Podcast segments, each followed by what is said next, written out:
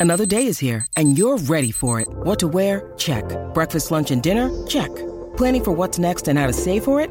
That's where Bank of America can help. For your financial to-dos, Bank of America has experts ready to help get you closer to your goals. Get started at one of our local financial centers or 24-7 in our mobile banking app. Find a location near you at bankofamerica.com slash talk to us. What would you like the power to do?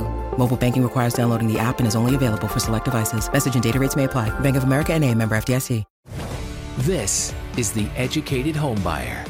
Everything you need to know to buy right, borrow smart, and build wealth through real estate ownership.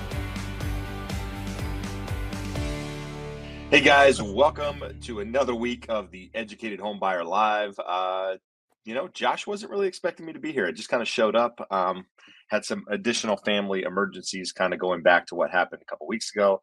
Um, but we're home. We can talk about a little bit more in the show, Josh. But um, we've seen a meaningful move in interest rates, right? Uh, you know, from the last week or so of data to you know CPI more or less coming in line. Didn't do a lot, but then today what we saw is the Fed essentially pause rates for the third consecutive time but that's you know kind of you know where things were pretty even kill i think and then then we really saw the the move on the dots um in in in the fed more or less changing its stance in 2024 and we're going to dive into all of that in tonight's episode as we look at charts update you on the housing market.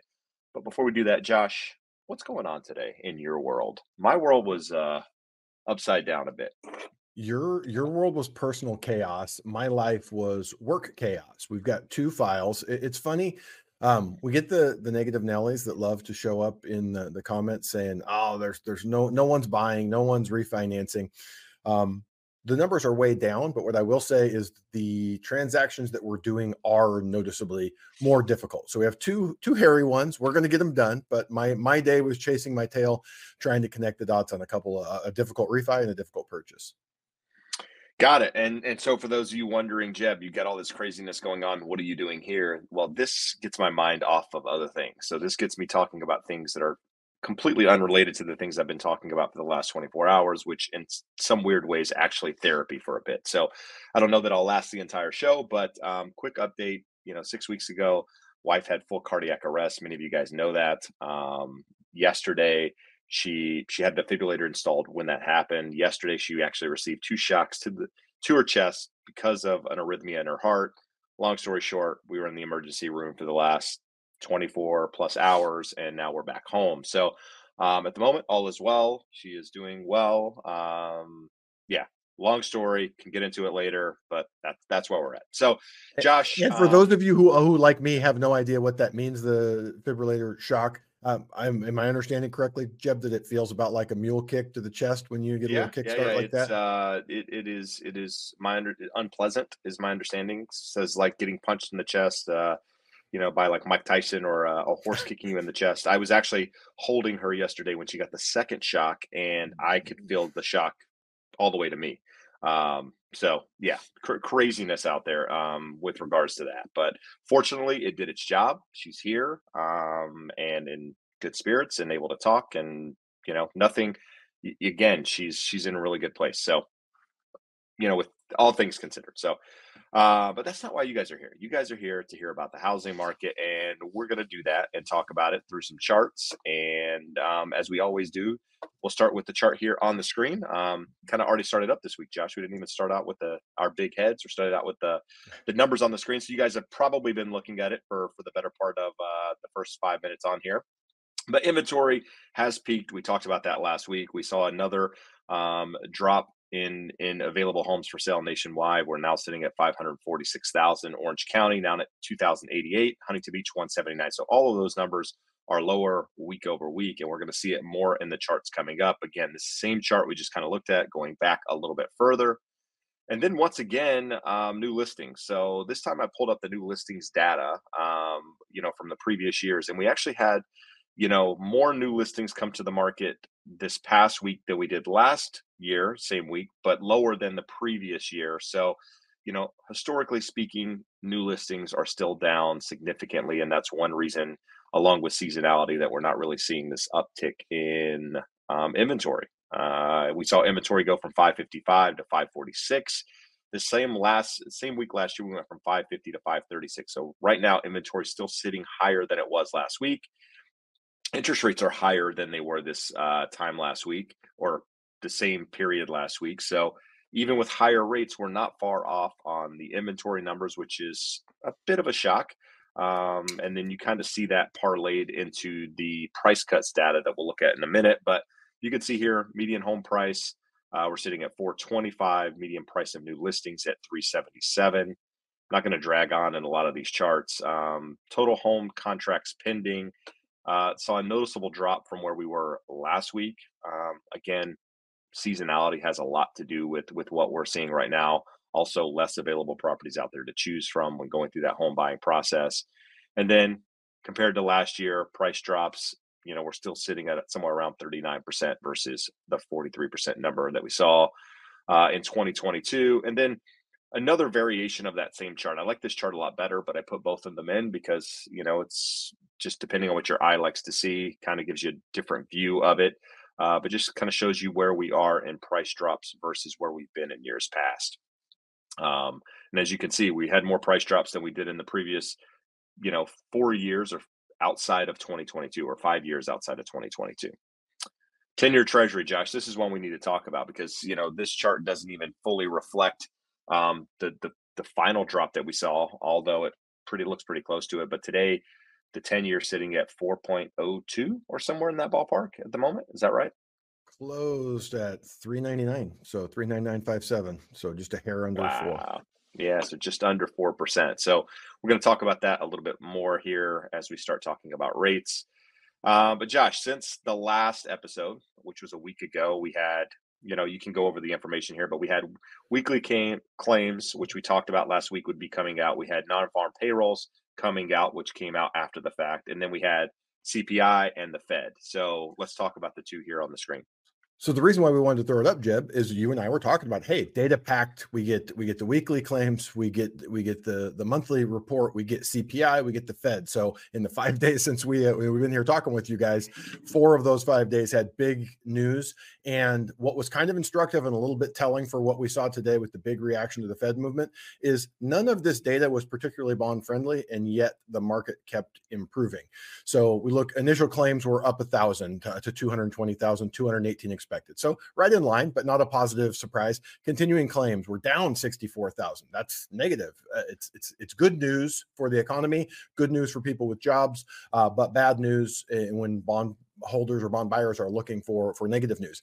The non-farms payroll up 199,000 versus 190. And remember we talk about here the most important thing is what the number comes in relative to expectations. If you have a high number, it can come in slightly less high, but be negative because it missed that number. In this case, 190 is a low number. 199 is not a huge number, but definitely a positive, definitely a beat.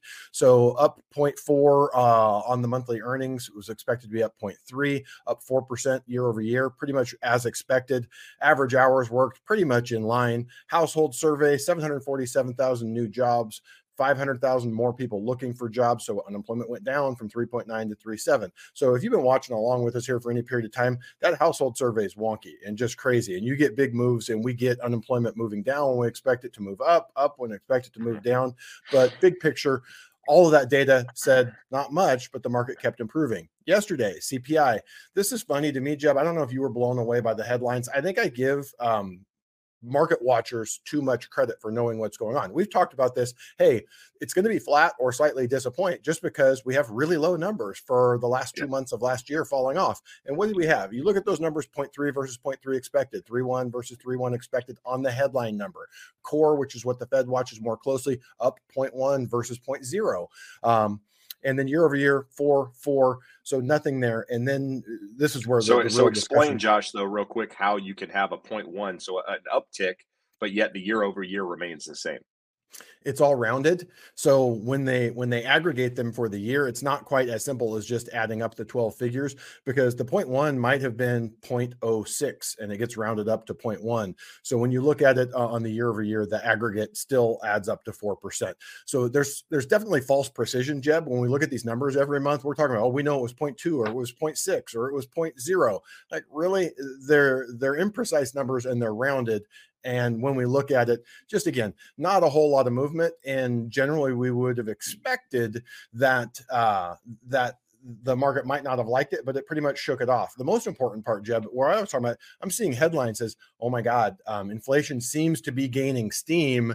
Uh, the Fed may have to step back into action, or maybe we don't see the hikes that or the cuts that we're looking for next year." And the reality is, totally expected, totally foreseeable. And when we look forward, January, February, March, April, we have big numbers falling off. And the last two, three, four months have been little numbers. So, barring something really unforeseen, we're going to see that number moderate. And we're going to be real close to 2% by the end of the spring, which takes us to today. Jeb, everyone looks okay, the Fed did nothing. So, that's now five months. July was the, the last hike, uh, I believe. So, we're looking at five months since they've done anything, three meetings, no hikes. And the the big expectation going into this is what is the Fed going to say? This is one of the meetings, uh, one of the four meetings a year when they do their dot plots, which is their expectation of what comes uh, over the next two to three years. And kind of the expectation was that Powell and the Fed wouldn't have liked that mortgage rates and treasury yields had dropped so much over the last month, and they might try to talk up uh, their position in terms of hawkishness going forward, but they didn't. And we saw a big, big reaction in the bond market. And when we get to the charts where we look at the futures, a monster move in in the futures relative. So this Jeb just shows um, last last time, two meetings ago, when they did their dot plots, they said maybe a half a point of cuts next year. Well, now we got that um, median for next year all the way back down to, to 3.9. So basically took us back to where we were two months ago. Um, median for 2026, 2.9. So when we look forward, they are seeing the same things that we're seeing. Inflation is moderating, rates should normalize. And we're going to find out what the new normal is post, say, 2010 that was really the last time that that the government, the Fed, wasn't heavily involved in manipulating interest rates. So we're going to find out sometime over the next one, two years, because we do not expect them to come back in and do quantitative easing or even stop the quantitative tightening, which you'll see in his comments he addressed today. But the the reality is the the discovery going forward over the next year or two is how quickly we adjust to the new normal and what that new normal looks like. And I don't think anybody really knows. No, agreed. Yeah, I mean it's. Uh, I mean he basically, you know, did what what the market expected, and, and I think that's what we've been talking about the whole time. I mean, he's not going to front load the market, but at the same time, he didn't step back and say anything that made the market think otherwise, which helped help bonds, and um, that that's been a good thing. So let's um, I, let's I don't necessarily think we can count, you know, a, rate cut in, uh, but we'll see. I don't know if you put those charts in because I haven't had an opportunity to look at them. But I mean, we we jumped to what fifty seven percent, I think, in March of a of a rate cut now. 65.9% as of today. Oh, oh so 65. You, that, that, again, that's again how quickly it changes. Jeb, you probably looked at it first thing this morning before the Fed meeting, and that's that's what it's looking at. But let's look real quick. I always like to say, see what Powell is saying not necessarily because he can be transparent and tell us, but what he's saying is important. Um, while we believe our policy rate is likely at or near its peak for this cycle, we've been surprised in the past. We're still focused on the question of whether rates are high enough. We're prepared to tighten policy further if appropriate. So we've talked before on the show, Jeb, that policy announcements can have the impact of policy action. He is trying to talk the market into believing they might hike again, not necessarily leaning towards the cuts that the market is expecting. But then he follows through and, and says some other things that contradict this a little bit. It is not likely we'll hike further. You need to reduce restriction on the economy well before 2%. So we've heard people saying, well, the Fed's not going to hike until we or cut until we get back down to 2%. He's saying, no, if you wait till you get to 2%, you kept your foot on the brake too long. Um, we've seen reasonable progress in non housing services inflation. You and I have been hammering for six, seven months, showing the charts that it's fairly predictable going forward that housing inflation will continue to trend down. The important part is what the Fed was looking at is that service based inflation has been high. Now he's seeing non housing service inflation is making progress. There's a general expectation that rate cuts will be a topic of conversation going forward. That is the first that we've seen since this hiking cycle at the beginning of 2022, where they've even made reference to even thinking, discussing, considering cuts. So that's as much as you're going to get out of them. They're not going to tell you anything. So, Jeb, I threw this chart in here because it gives us a little different look. So 89% chance in January, rather than showing every potential uh, range of action on the spectrum. It just breaks it down into ease or hike or no change. 89% chance of no change in January. They meet again in March. 26% chance of no change, but 73% chance when you aggregate it like this because when I was saying 65.9%, that's the chance of a quarter percent cut. There's a, a 7% mm-hmm. chance of of a half point cut. I don't I don't see that happening. We would have to see the market really really cool between now and then, but go out the rest of the year, uh, 95% in May, 99% in June, 99% you know 99.9% in July.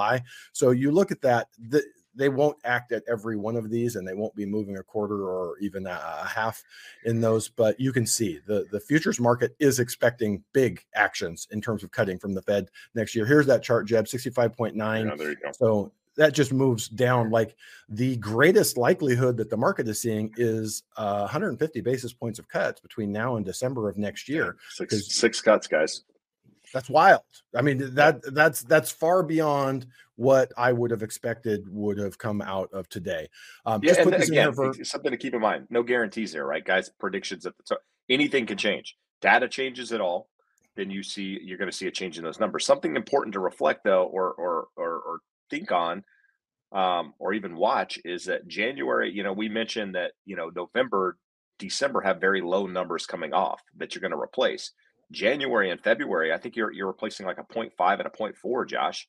So if you replace yeah. it with a 0.1, 0.0, something like that, I mean, you're gonna you're gonna drop almost a full percent off inflation in just January and February alone. I mean, so you're talking, you know, that's why I think they're looking at March, going March is probably the the, the call.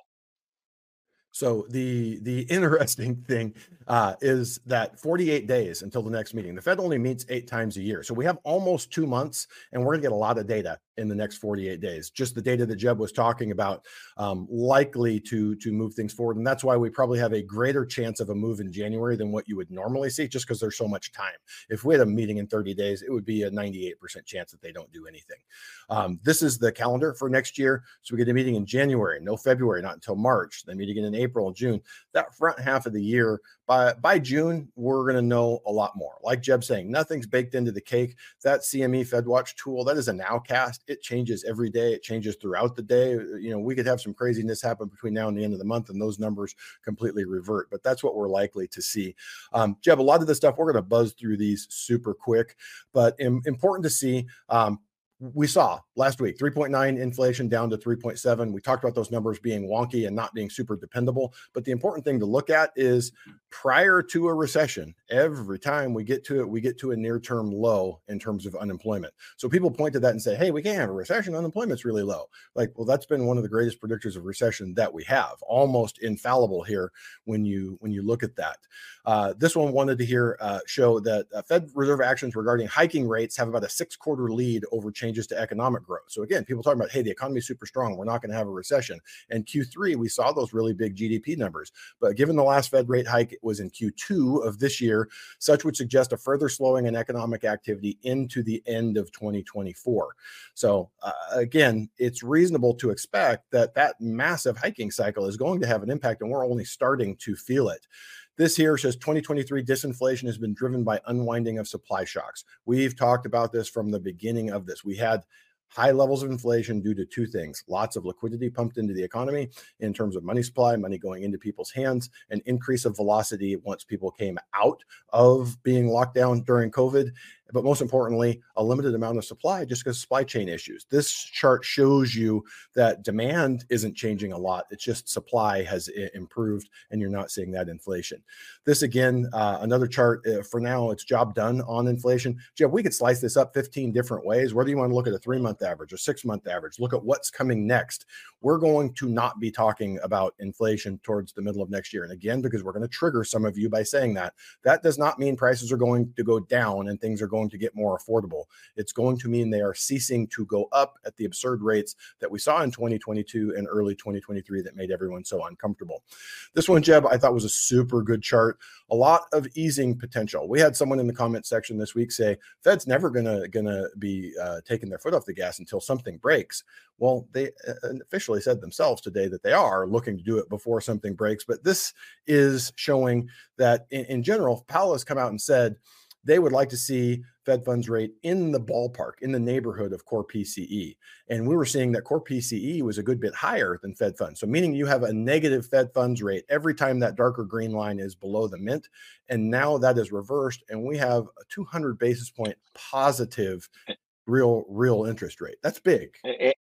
And that's why when you hear the, the Fed say, we have restrictive policy. That's essentially what they're saying, right? The that that their uh, that their policy is higher than the rate of inflation, which is super restrictive, and that's essentially now.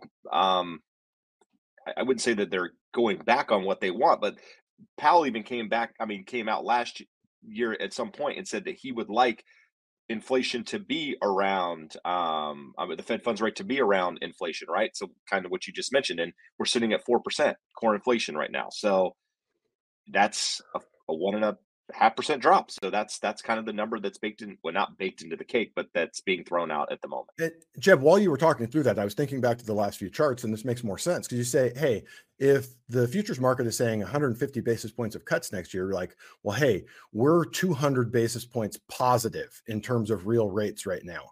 But we mm-hmm. know that inflation is going to be coming down. This is showing it at you know just under four percent.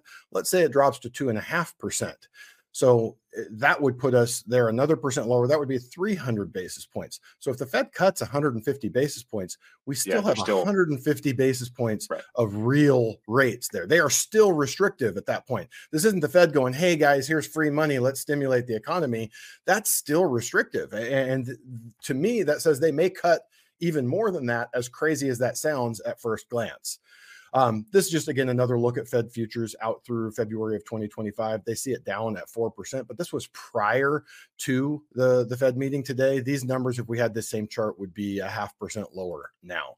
Um, how long for cuts after a hiking cycle? We just talked, they have not hiked in five months. And this shows that it's about on the low end four months to as many as 15 months before they start cutting. But if we get to March, what does that give us? About nine months, puts us right in the median range of, of how long it would take. So March feels about right. January sounds early, March feels about right. Um, this again is just another look at that chart that we looked at last week that showing our Fed has not cut, but we went from these massive hiking cycles in 2021 around the world to now everyone is cutting. Everyone most uh, Fed policy actions in in other uh, governments are are cutting. So we're going to be seeing that um, through this one in here, Jeb. Just historical length of recessions and market declines. You can kind of see how long does a recession last if we hit one. We were talking last week. It doesn't really matter whether it's 0.5 percent positive growth, 0.5 percent negative growth. We're going to have a slow economy. It's going to feel hazy, fuzzy, not great to most people, but it's not going to be a terrible recession. Um, but if you look at this, they go anywhere from three months. That was the COVID recession. Uh, probably uh, exclude that one, but six to, to 12 months if you look at everything in the last 50 years or so, six to 18 months. So 2024 is probably not going to be the greatest economically. If you look bigger picture, the red bar on the bottom, Jeb, shows how the markets react. Market declines during a recession. It's about 20 to 30% negative. And we just hit um, thanks to the the reaction to the the Fed uh, announcement today, all time high on the Dow. So we'll see. There's a lot of room for it to come down and still be at pretty lofty levels. So wanted to throw this in, this one this one in here, Jeb. Two quick ones here, just showing purchase applications. We talk here every week. Hey, the data is trending up. Yes, the data is trending up. You can't see it, but the little up, uptick in that four week moving average gets us up to the gray dash line we are doing much better than we were uh, two months ago, but far worse than we were a year ago, and pretty much the lowest level since 1996. So 25 years. And this is refinances. Refinances haven't ticked up. So we've seen rates over the last, what, six weeks, Jeb, eight weeks, move down a lot. And it's not stimulating refinance activity. And that really just goes back to the charts that we've gone through a million times here. Most everyone's already sitting on a great rate. Going from eight to seven or seven to six isn't going to stimulate a lot of, of refinance activity. And this is just again another another look at that low activity. Activity is improving, it's better, but not good by any stretch. All right, good stuff. So, um, guys, you know, while somebody will point it out, uh, you know, the title of the episode was what Redfin predicts home prices will fall and new listings will rise in 2024.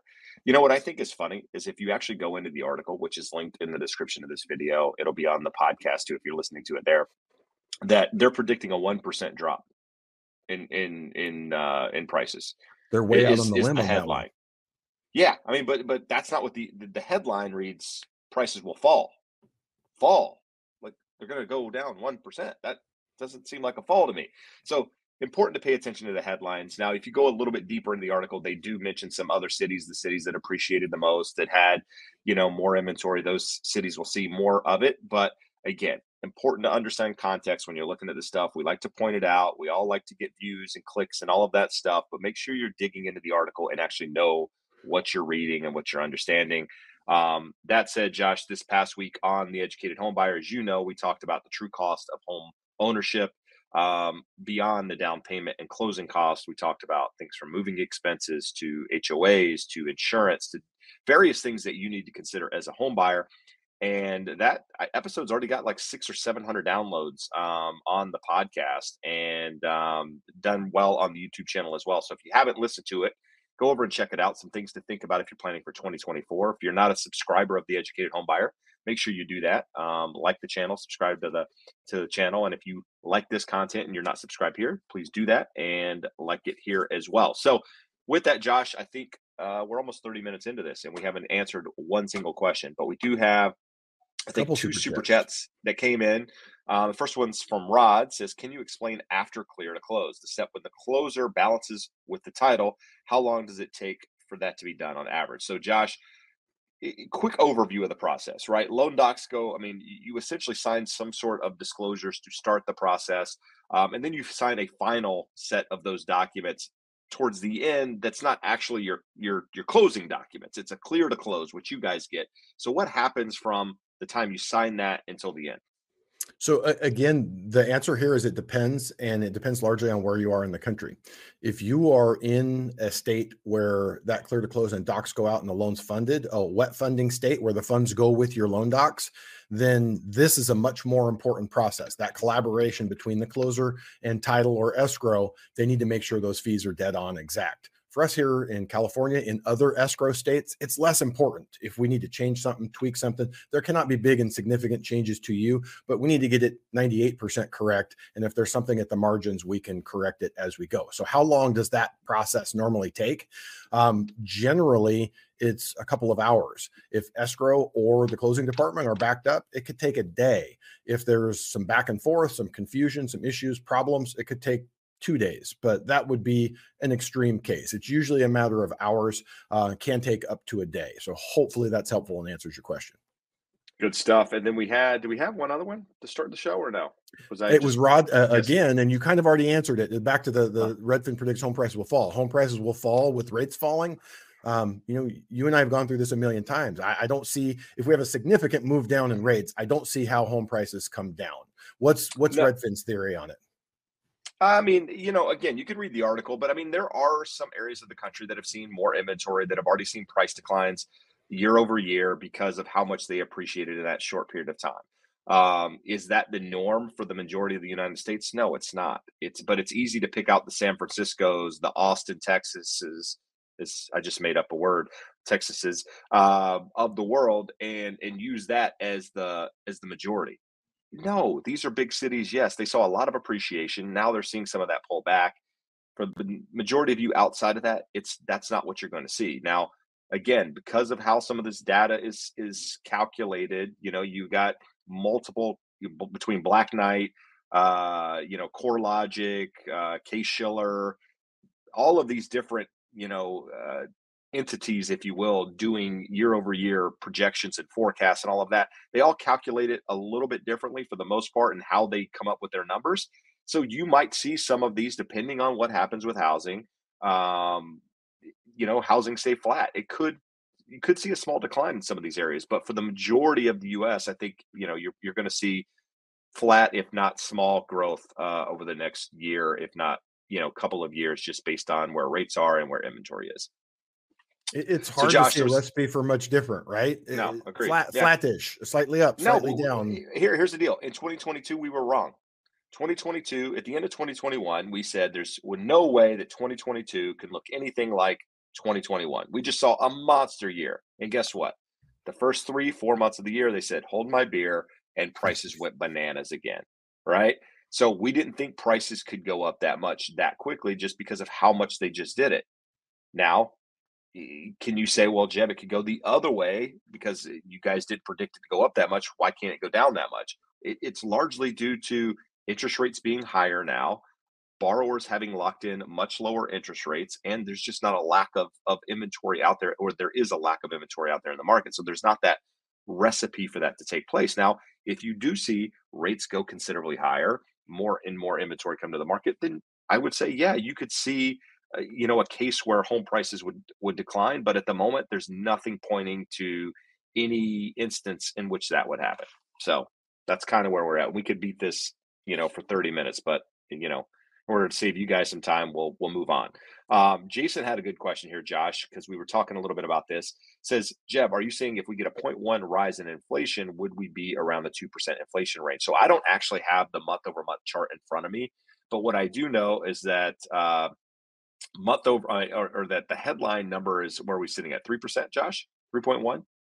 Yeah, 3.1 and i think there's a 0.9 coming off between january and february. So if you got 0.9 coming off and both of those months were a 0.2 for example you'd be sitting at like 2.4 somewhere in that ballpark. And again i don't have the numbers in front of me i'm just kind of going off what what we, we've said here. Um, but that's still not the core number. The core number is still a little bit higher uh, than than that 2.4 but either way both those numbers are on the higher end and should be coming down um, in, in those, you know, it, w- when they report it, assuming we don't see something crazy with, you know, fuel or, you know, anything out there that, that reports. And that that's the that's the biggest sort of foreseeable wild card is energy prices. Right now, um, oil, gas is has been cheap. You know, it spiked in the summer and it's moderated to a level. So if it stays in this range, we're going to be in the twos by by mid to late next year. I mean, not not just in the twos, not two nine, but somewhere in the mid twos, and probably close to the Fed's two percent target in 2025. But you always have that wild card because energy trickles into everything, in, including food. Like literally, almost every product out there, uh, oil finds its way into. No, good stuff. And uh, not not a question, but a comment um, from um, Mr. Smith here says, "Thank you for the Reno, Nevada referral. We are contemplating Reno. It will be a big move coming from Washington State. So yeah, I don't know if you've talked to Brian or not, but Brian's a good dude, um, really smart guy. You know, can definitely take care of you. So make sure you know if you do consider that move, you talk to Brian. And any of you guys out there watching this, you know, needing a referral for a lender." For a realtor anywhere in the U.S., that link below will get you in touch with somebody that can guide you through that process. Um, so, Josh, we have some questions here about refinancing. Um, I'm gonna I'm gonna ask you a question that I want to get your answer on. So, I received a, a, a text message from somebody here locally, and they asked me this question, and I want to see what your answer would be. It says, uh, Jeb, um, oh, it says, longtime listener to your podcast on Spotify. I live in San Diego, born, raised in HB, have a 6.75 VA loan on a condo I bought a year ago. I'm currently talking to my loan officer and a real estate agent, and both of them are giving me contradicting advice. LO says I should wait to refi via an IRRRL until rates drop a little bit more because this uh, because he suspects rates will not be increasing much, if at all. And the agent is saying to refinance now to drop my 6.75 to a 6.25 because I have a realized savings sooner versus later and refi again if need be in 210 days. So, what would be your response to that? So, the important part is that 210 days. Oh, VA had, had a 530,000 loan amount, FYI. So VA had a monster problem with churning before they implemented the current guidelines that say you have to wait 210 days, you have to have a certain net tangible benefit to doing it because there were refi shops that were just carpet bombing veterans after they got their loan, telling them we can do this, they'll charge you a ton for the loan. There's not really a benefit. So that 210 days is important. And it's 210 days from your first payment. So it's going to take longer than six months, seven to eight months before you can refinance again. That's a big loan. A half percent is a big difference. What we talk about, Jeb, a million times here on the show 125,000 divided by your loan amount. So 125 by just over 500 tells us we only need to save about a quarter of a percent to to make it worthwhile. He can get a half percent right now, and that six and a quarter today on the VA should be no. And cost. this was and this was two days ago. So this was yeah. No, this was Tuesday in the hospital. So chances are rates probably a little bit lower today, maybe even tomorrow. Yeah. Yeah, because because just so you guys know, big move in the markets today, and lenders don't give that all up. They want to see does it hold into tomorrow. They dole it out conservatively. So if the market just stays flat, we'll see better rates tomorrow. So again, long way of saying on that size of a loan, six and a quarter should be no cost. So I would lean kind of towards the realtor saying, do it no cost. Do not pay any money. Don't pay points. Don't pay escrow. Don't pay title. There's no appraisal required on a VA IRRRL. Should be a very easy, fast, simple process. Knock that one out uh, and then look at you're in a position by late late uh, summer next year, like July, August. August, probably more realistically, you should be able to do it again. So if we're wrong, rates don't improve at all, you lock in a pretty significant gain if we're right and they continue to move lower, you will have another opportunity to do this, and there would be enough of a net tangible benefit. What I always say in a situation like this, a portion of it comes down to the borrower and how willing they are to do the work to do the loan. VA IRRRL is pretty simple. You don't have to have an appraiser come out. You're basically e-signing stuff and, and signing with a notary uh, once it comes to loan docs. Very simple, very easy. I would lean towards doing it now. A question that I would have, um, not not casting stones or anything at your uh, your loan officer, but there is an early payoff penalty to the lender if you pay off within 180 days of closing. So he may be wanting you to put it off past that 180 days if you're within that window, or you may already be at 10 months and uh, it's not even a concern at, at all. But um, there's not a right or wrong answer. It comes down to your comfort level. Good, good, good stuff. Um, Maddie, uh, longtime listener, uh, gave us a $10 super chat. So thank you, Matt, for that. Much appreciated, my friend. Um, and happy holidays to you as well. Uh, let's see, Josh. We got um, a couple here. Let's let's. This is a pretty good one. Not something we talk about a lot, but it's a good question. Uh, Scott or S. Scott says, I recently heard about recasting. Is that a good idea? I plan to be my home for a very long time and will sell my other home next summer and will make a sizable profit. So maybe you could talk about what recasting is, Josh, and when is it a good idea? So uh, a recast is if you make a substantial payment. What it won't do on a fixed rate loan is change your monthly payment. So let's say you have a four hundred thousand dollar loan, you inherit hundred thousand dollars. You say, I want to pay my mortgage down to three hundred. Your monthly payment doesn't change. It will pay off much faster because you just paid a big chunk of the principal. So that fixed monthly payment, more of that is going to go to principal every month going forward. So some people say, well, I don't want that. I'm cool with 24 more years left on my loan. I want a lower monthly payment. So you can reach out to your servicer and request that they go ahead and do a, a, recast, which says, hey, there's 24 years left. This is what that new principal and interest payment would and should be. It is, in effect, a loan modification. You have to ask them that you can't tell them you're going to do it, and they can uh, charge a small amount of fees for it because they're going to do some preparing docs for you to sign in and recording that in terms of that loan modification. It's important to note that not all loan types are eligible. So if you want to do this before you do it, before you make that large commitment and put that money down, reach out to your servicer that you make your payments to and find out if you are able to do that. Good stuff. Um, a recast can can make a lot of sense in some cases. Like I've seen, I've had clients looking to sell a house and buy another house, and fortunately, they were in a position to buy the one house without selling their current house. Bought the house, sold the other one, took the lump sum that they were going to do anyway, and then put it down on the loan and recast it, and essentially getting the same loan that they would have gotten otherwise but just able to do it in a way that didn't put them on pressure and having to make make quick decisions. So just you know there are there are great ways to use it. Um, just know know if you can do it and, and see if it's the right decision for you. Uh, we, we, we, have a yep. question here that I want I want your answer to, but I'm going to tweak the question because I want I All want right. another answer. So Jason wants to know what are your projections for interest rates by the end of 2024? I want to know Jeb's projection by the end of 2023. We we were talking six. we're getting pretty darn close. We're getting pretty I darn close.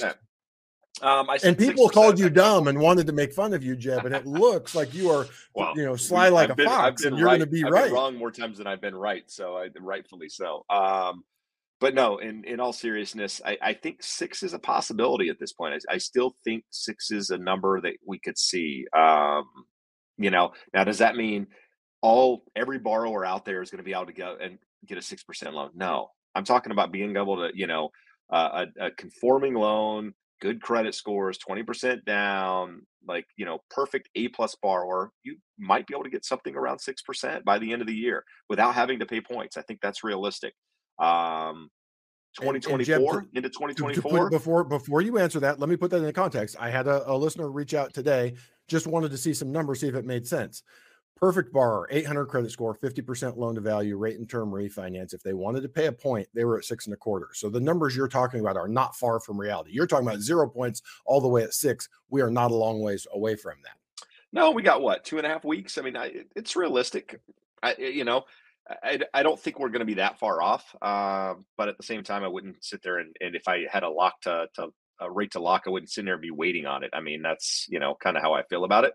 Uh, but 2024, you know, I think you see mid fives. I mean, could you at some point next year see a number under mid five? Sure. I, I think probably for the majority of the year, rates are going to be trading somewhere in that five and a half to six and a half percent range, would be my guess for 2024. Um, again, a lot of it has to do with data and what the what happens out there. It just there's a lot of unknowns still, um, but I feel feel good about rates being kind of in this range. I don't think we're going to see you know anything lower than you know five next year. I, I would I'd be surprised to see a to see five. I think five and a half is realistic. What are your thoughts? for for the end of next year let's kind of look at it this way if we get uh, a point and a half of, of fed cuts reasonable uh, and the market sort of reacts the way we would expect them to. We are right at we are right at 4% right now on on the 10 year.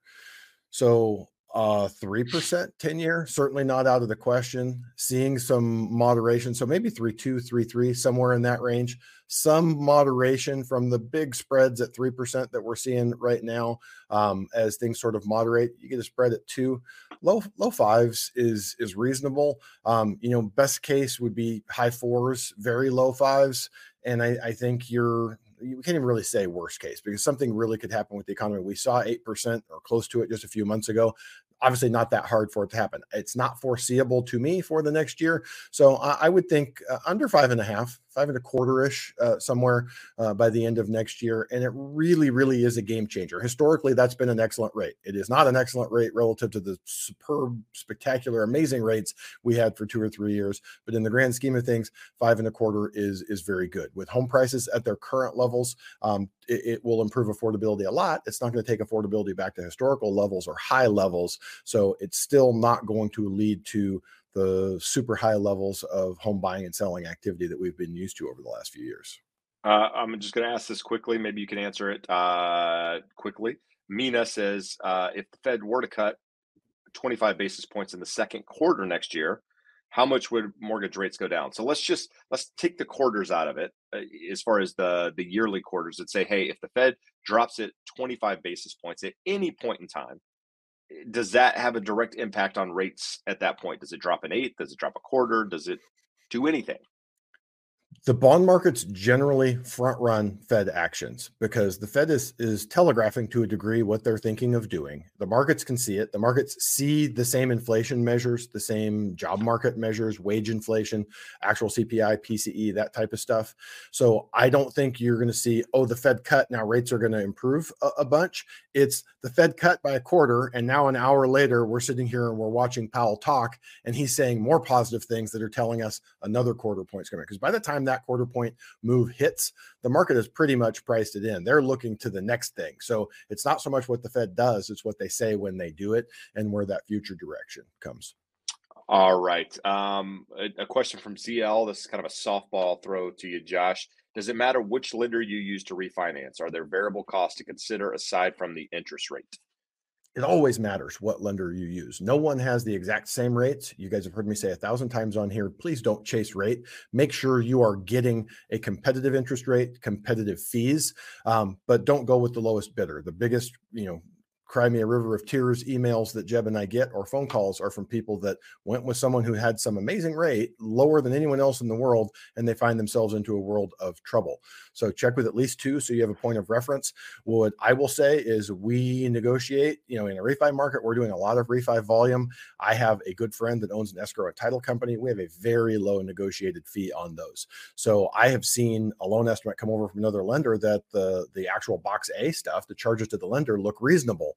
And then you look down and you're like, why are the escrow and title super high like this as a purchase? Because that person doesn't either doesn't care or doesn't know that you can negotiate much lower fees. So you do have to look at the whole package on a refi because in general, you're not going to go shop for escrow and title. Your loan officer is going to do that for you. You need to make sure they've done a good job. So we have box A, then we have escrow and title. The other stuff, the government recording fees are going to be what they are, no matter who you work with. Um, but sort of on this topic, someone here, I think in the thread had mentioned that they had shopped with Rocket. Nothing wrong with shopping with Rocket, um, other than you're sort of pissing in the wind and wasting your time. You're talking to a kid in a call center. Their terms are not aggressive. They're not attractive. They're never going to be the best service, the best expertise, or the best terms. So if you do talk to them, make sure you talk to another person.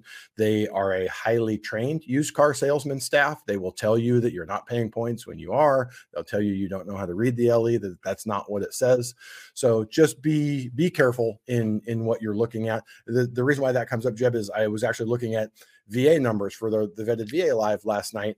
Um, was looking at and seven of the top VA lenders by origination volume in 2023 are big call center operations that we actually in vetted VA have the tracking numbers that we know you're paying at least a quarter percent higher in interest rate, usually more like a half percent, and you're dealing with a kid in a call center. So does it matter? It absolutely matters. So make sure you're talking to a broker. If you want to talk to your bank, if you want to talk to Rocket, if you want to talk to anyone else, do that. But make sure you're at least getting a broker's quote, compare the two, and then make the decision off of knowledge, expertise, and a competitive rate and fee package.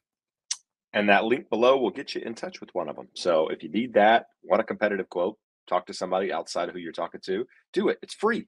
Cost you nothing. Check it out. Um, Kirsten came in with a nice comment, said, I finally closed on my house. Guys, uh, thanks for all your help, and I'll continue to watch for sure. So thank you, Kirsten, for being a loyal viewer, um, showing up and and asking good questions and just being here. Um, it's much appreciated. Just like a lot of you guys being here now. Um, Earl maybe wins the comment of the night. Uh, just says I should have bought a house in 2008 and not been resting around in third grade. thought that was pretty funny.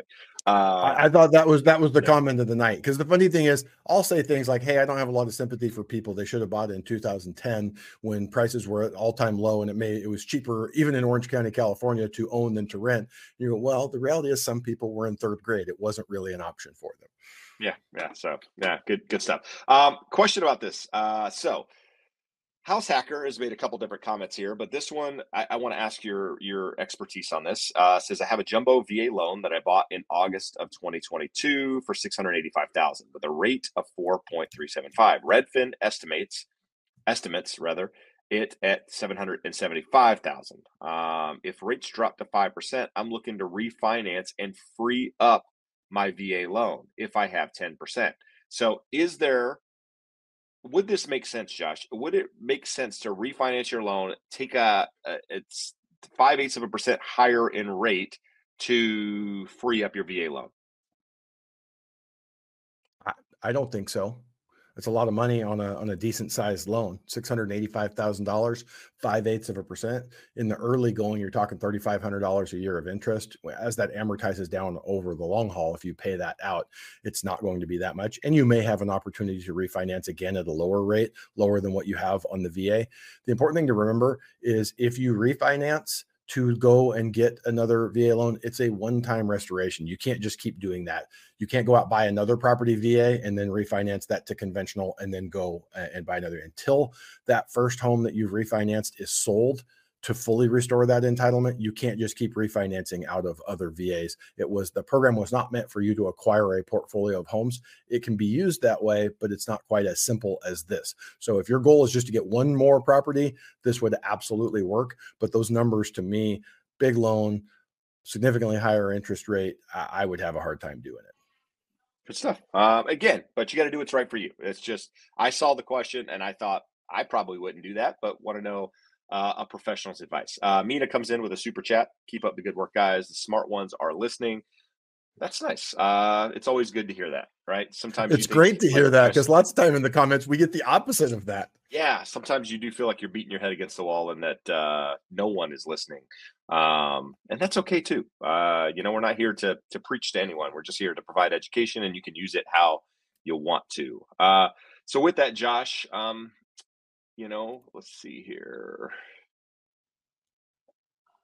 You know, we've got a couple of the same types of questions. Do we have anything in here? Let's Well, you you got nine dollars and ninety nine cents from Maddie, but did you congratulate him on passing his real estate exam? I didn't. I didn't see that. Where's he? Where did he say that? Oh, there we go. Congrats! That's awesome. and and he also notified you you're not needed anymore. Josh and I will be taking, be taking over, over the show from here. Thank you. Okay, that's fantastic. Uh, you have Wednesday nights off from now on. That, that is fantastic. I get honestly, you should do it. Uh, we should make that happen. Um, let's talk about this because I don't understand this question fully, but maybe you do. How do you qualify for the FHFA 1.75 mortgage rate discount? Are you familiar with uh, not, FHFA? not at all. The the FHFA okay. is the Federal Housing Finance Agency, and they actually maybe he means dictate... FHA, and he's talking about the 1.75 percent um, upfront uh, mortgage insurance premium. Yeah, but even that's that the doesn't. only thing that sort of equates. Okay. So, but yeah, yeah. So Marcus, if, if you want to clarify your question, we'll try to uh, to get to it here before before the show is over.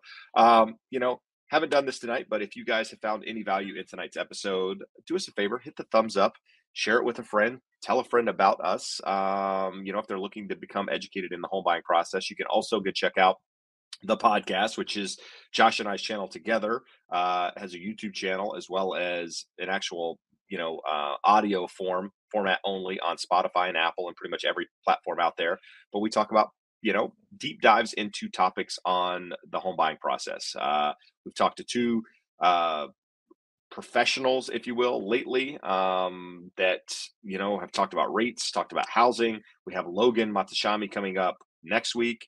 Um, we also have a local um, housing economist here in Orange County, Steven Thomas, coming up next week as well. They're not going to be published next week, but they're going to be coming up next week. Next week's episode is going to be talking about the war on, on home ownership. Um, it's going to be a really good episode. It's going to dive into a lot of the media out there, what is being said versus reality, and really help you guys understand the market. So if you're in the market 2024, it's a good episode to listen to. And um, yeah, check it out. Share it with somebody. Uh, that that is what we, you know, gives us more uh, happiness than anything else. Um, I don't know. Can you hear the kids in the background with these headphones? Just a little bit, but it's good. Yeah. It's the joy of the holiday season. You know, I am. I'm working from home. Last last time I was here, the the you know the Murphy bed was folded up. Uh, this week, Murphy bed is down because Mimi's here to help take care of the family because of the craziness that we've been through. So um, the bed's actually being, you know, the room is being used. Its intended purpose, office slash guest room. So I thought you were going to tell us Mimi was napping right now, and she's telling you to zip it awesome. so she can get some. Rest. I did. I did actually make the bed though before I came on here because I didn't know if you'd be able to see it. But you know, anyway. Uh, let's see, Josh. This question was a what, one that came in early. Um, me, I don't know if David's still here, but it says any guidance on getting a Hopefully, HELOC. he actually came in 25 minutes before the show started to ask that one, and we didn't um, get back to it um, yet. I, I meant to click on it early, and then we got sidetracked. So, any guidance on getting a HELOC for a rental property? I talked to US Bank and Rocket. They don't offer HELOCs on investment properties. So just you know, um, I'll just use this opportunity to say once again, don't call Rocket. Um, US Bank and any other big banks, Chase, Wells, they got burned spectacularly bad during the, the great financial crisis. They are very restrictive on what they will do, even for owner occupied, relative to other options out there. So use the referral link down there, get connected. Um, not only can you do them on an investment property, they're going to be more restrictive. It's going to be a lower uh, loan to value that you'll be able to go to. You're going to pay a higher margin, but they, they definitely do exist there's a lot of unique products out there that um, generally only available through brokers uh, just because they're very, very nichey. Bank statement seconds and HELOCs um, if you don't qualify from that end. So they, are definitely out there. Uh, just be aware you're, you're going to pay a little bit of a premium for it. All right, good stuff. Um, are there any calculators, good solid calculators for breaking even on a house purchase, mortgage, et cetera, 450, 7.325 or seven and three eighths uh, rate. So breaking even, what do you mean? Like you don't want to pay any interest? I mean, if that's the case, then you need to pay your home in cash. Um, there's really no true way to break even. But what I did say is like my loans with a big bank now, right? The new one. When I went in, logged into the system to put in my bank account information so that it just automatically takes my account out, they have a pretty good like uh, amortization schedule thing on there that literally like you can just drag and drop and do you know hey you know if you put this amount down for this many months this is how much it reduces your principal balance your interest and the years on your loan. Like it did a lot of crazy calculations and i'm sure a lot of sites out there offer something similar um, these days. Does homebot do that josh or no yeah, HomeBot will will let you Yeah. uh, model all sorts of things. Does it make sense to refinance? Does it make sense to pay pay down additional principal? And we actually had a question here that kind of piggybacks on that. Select Hunt says, "What's the best way to pay additional principal towards additional towards your principal on your mortgage?" There's not really a right or wrong way to do it. Um, in the past, people would get mailers once their their uh, loan records saying, "Hey, pay us five dollars a month, and we'll do this for you." You can do it yourself, just like Jeb said. Almost all of the servicers, Yeah. when you log in, you can sort of model what it looks like, how often you want to pay it. You can set it up just with your automatic payment. You can put an additional hundred dollars, fifty dollars. Yeah, I, I just I round mine up, you know, my payment up um by by a bit and it just that that automatically goes towards the principal. So eh, you know, you can call and do it. You can do bi bi-weekly payments or bi-monthly payments rather, um, which essentially adds one additional payment to your balance and pays your loan down. I mean, it used to pay it down, you know, from like a 30 year to a 24 year, five year or something. And now that rates were lower, it's it's not quite as uh, as crazy, but um, yeah, there's a lot of calculators out there. I would just probably use the one that is with your mortgage company. Jeb, I've got I've got a question to this question. It's not a Yeah, question, it's a comment. It's Shelly. It's either Shelly or Sherry. It's Shelly Sherry. But Are Shelly we getting passed taken? her, Are we getting overtaken? she passed her real estate exam too. So between her and Maddie, I have been booted out too. Shelly and Maddie are going to come and do the show for us. The. Shelly and Matt show, Matt and Shelly show. Yeah. I like it. This is this uh, I could get into this. Do we still get the benefit? I, I think so. It's as long as we put it on our channel. That's fantastic. All right, good stuff. Um, let's see. What do we got, Josh? Thanks for Raphael has a really good one. He's graduating All right, college let's in hear it. May. What would y'all advise for buying my first home in the DFW area? Um, you know, I would say, you know, the, this is the advice I advice I, I tell everyone at this point. If you're thinking about buying a home, try to educate yourself, uh, but work on your credit score. You know, I mean, you need a job. You know, you need to have money for a down payment, um, unless you were, you know, in the service and, and able to get a VA loan. Um, now there are down payment assistance programs and all of that, so I'm not going to get into all of that. We're just going to assume you're going traditional way. Going to need some sort of down payment. Going to need some money, but the things that you can truly control credit score focus on it. it. your credit score impacts your rate and your monthly payment more so than anything else you're going to do if you say hey could would i be better getting a quarter percent better interest rate or putting another fifteen twenty thousand dollars down on my loan depending on your loan size it's always the rate is always going to win and that that can be improved that's something you can actively work on and try to improve so make sure your credit's good have that money in the bank and educate yourself. Those are really the things I would focus on. What would you add to that, Josh? the thing that I always want to say is uh, we're proponents of homeownership. We think for everyone, homeownership is right. It's not right at all times. So for a younger person, it's much Yeah, more important to think about the additional things that could change. So born and raised in the DFW, you're not moving. You're like, okay, cool, I'm going to be here. So maybe that's off the table. But what if you needed to move for a job? What if you needed to move for a girl? What if any of those for a girl. so it just depends. Don't she might be the right one. Jeb, you sound Have like her move for you. Scrooge. You sound You like know, I- Scrooge. You're selfish. You're selfish, You Jeb. know, here's here's what I'll say. Well, I didn't move for a girl, but I met a girl in college that and I, I ended up where I am in California because I met because I did meet her. I just like California. So I was like, I'm going to California, you know, even with, though we weren't together. So a lot of things have happened in my life because of of the girl that that uh that we originally met that was from California, but chasing, you know, I, just I don't know. I see a lot of uh uh, of mistakes happen in those instances. So Just think right through you. all of the things that could change in your life that could make it where you don't have that five to seven year time horizon that we always advise. Certainly not trying to talk you out of home ownership. think home ownership's awesome, but just for younger folks, especially, um, consider all of the things that might Yeah, move you yeah, you're- around the country. yeah, you're early in life. I mean, if, if you do decide to buy, make sure you buy a property that you know it's possible to keep it, rent it out, and it makes sense. I mean that that's you want to build wealth long term. That's that's how you. I mean, start buying property young and and and and be able to keep it. I mean, that's really it. But yeah, Josh pointed out an important thing. It's you're so early in life. If I would have bought a property when I was, you know, graduating college, I mean, I mean, it, it would have been it would have been a really good move if I still had it today. But the reality is, you know, who knows what would have happened between now and then. We would have know? had some spectacular parties if I had bought when I was 22. you know, my wife, it's funny, like my my my middle guy, he he talks about wanting to go back to school there. Like it's he just he's just infatuated by it. So we talked about, hey, maybe we should buy a property there now.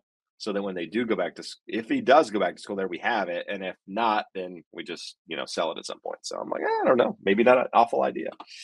Uh, anyway, guys, it is 5:59. I didn't even plan to be here. Uh, this is kind of a surprise to me as well, um, as it probably was to Josh. But I just want to say thank you guys. I'm grateful for the support. Um, you know, happy holidays to everyone. Um, appreciate you guys showing up and being here every week. If you find value, you know, show us by liking and subscribing and sharing us with your friends. And Josh, what are your thoughts? Um, it's it's yeah, everything's interesting. Uh, we had a lot happen here in the last week. We've seen big spike up here in the fourth quarter in interest rates, a big drop in interest rates. We're kind of back where we started, but things trending in the right direction. Do your research, make the best decisions for you. Most of you guys watching uh, are not owners and and considering thinking wanting to own and you are educating yourself um, but go through it and make the right decision for you again over a lifetime homeownership is the right decision for nearly everyone. It is not always the right decision. So go through, measure out, weigh the pros and cons, and and make the best and right decision for you. And finally, guys, be grateful, appreciate the small things, don't sweat the small things, and uh, until next week, adios, amigos. Thanks for listening to the Educated Homebuyer. Want to connect with us or to a local expert in your area? Please reach out at theeducatedhomebuyer.com slash expert. If you found any value today, please be sure to rate and review us on your favorite podcast platform. In addition, we ask that you share it with your friends and subscribe to us on YouTube. And make sure to follow us on social media. Thanks again for listening.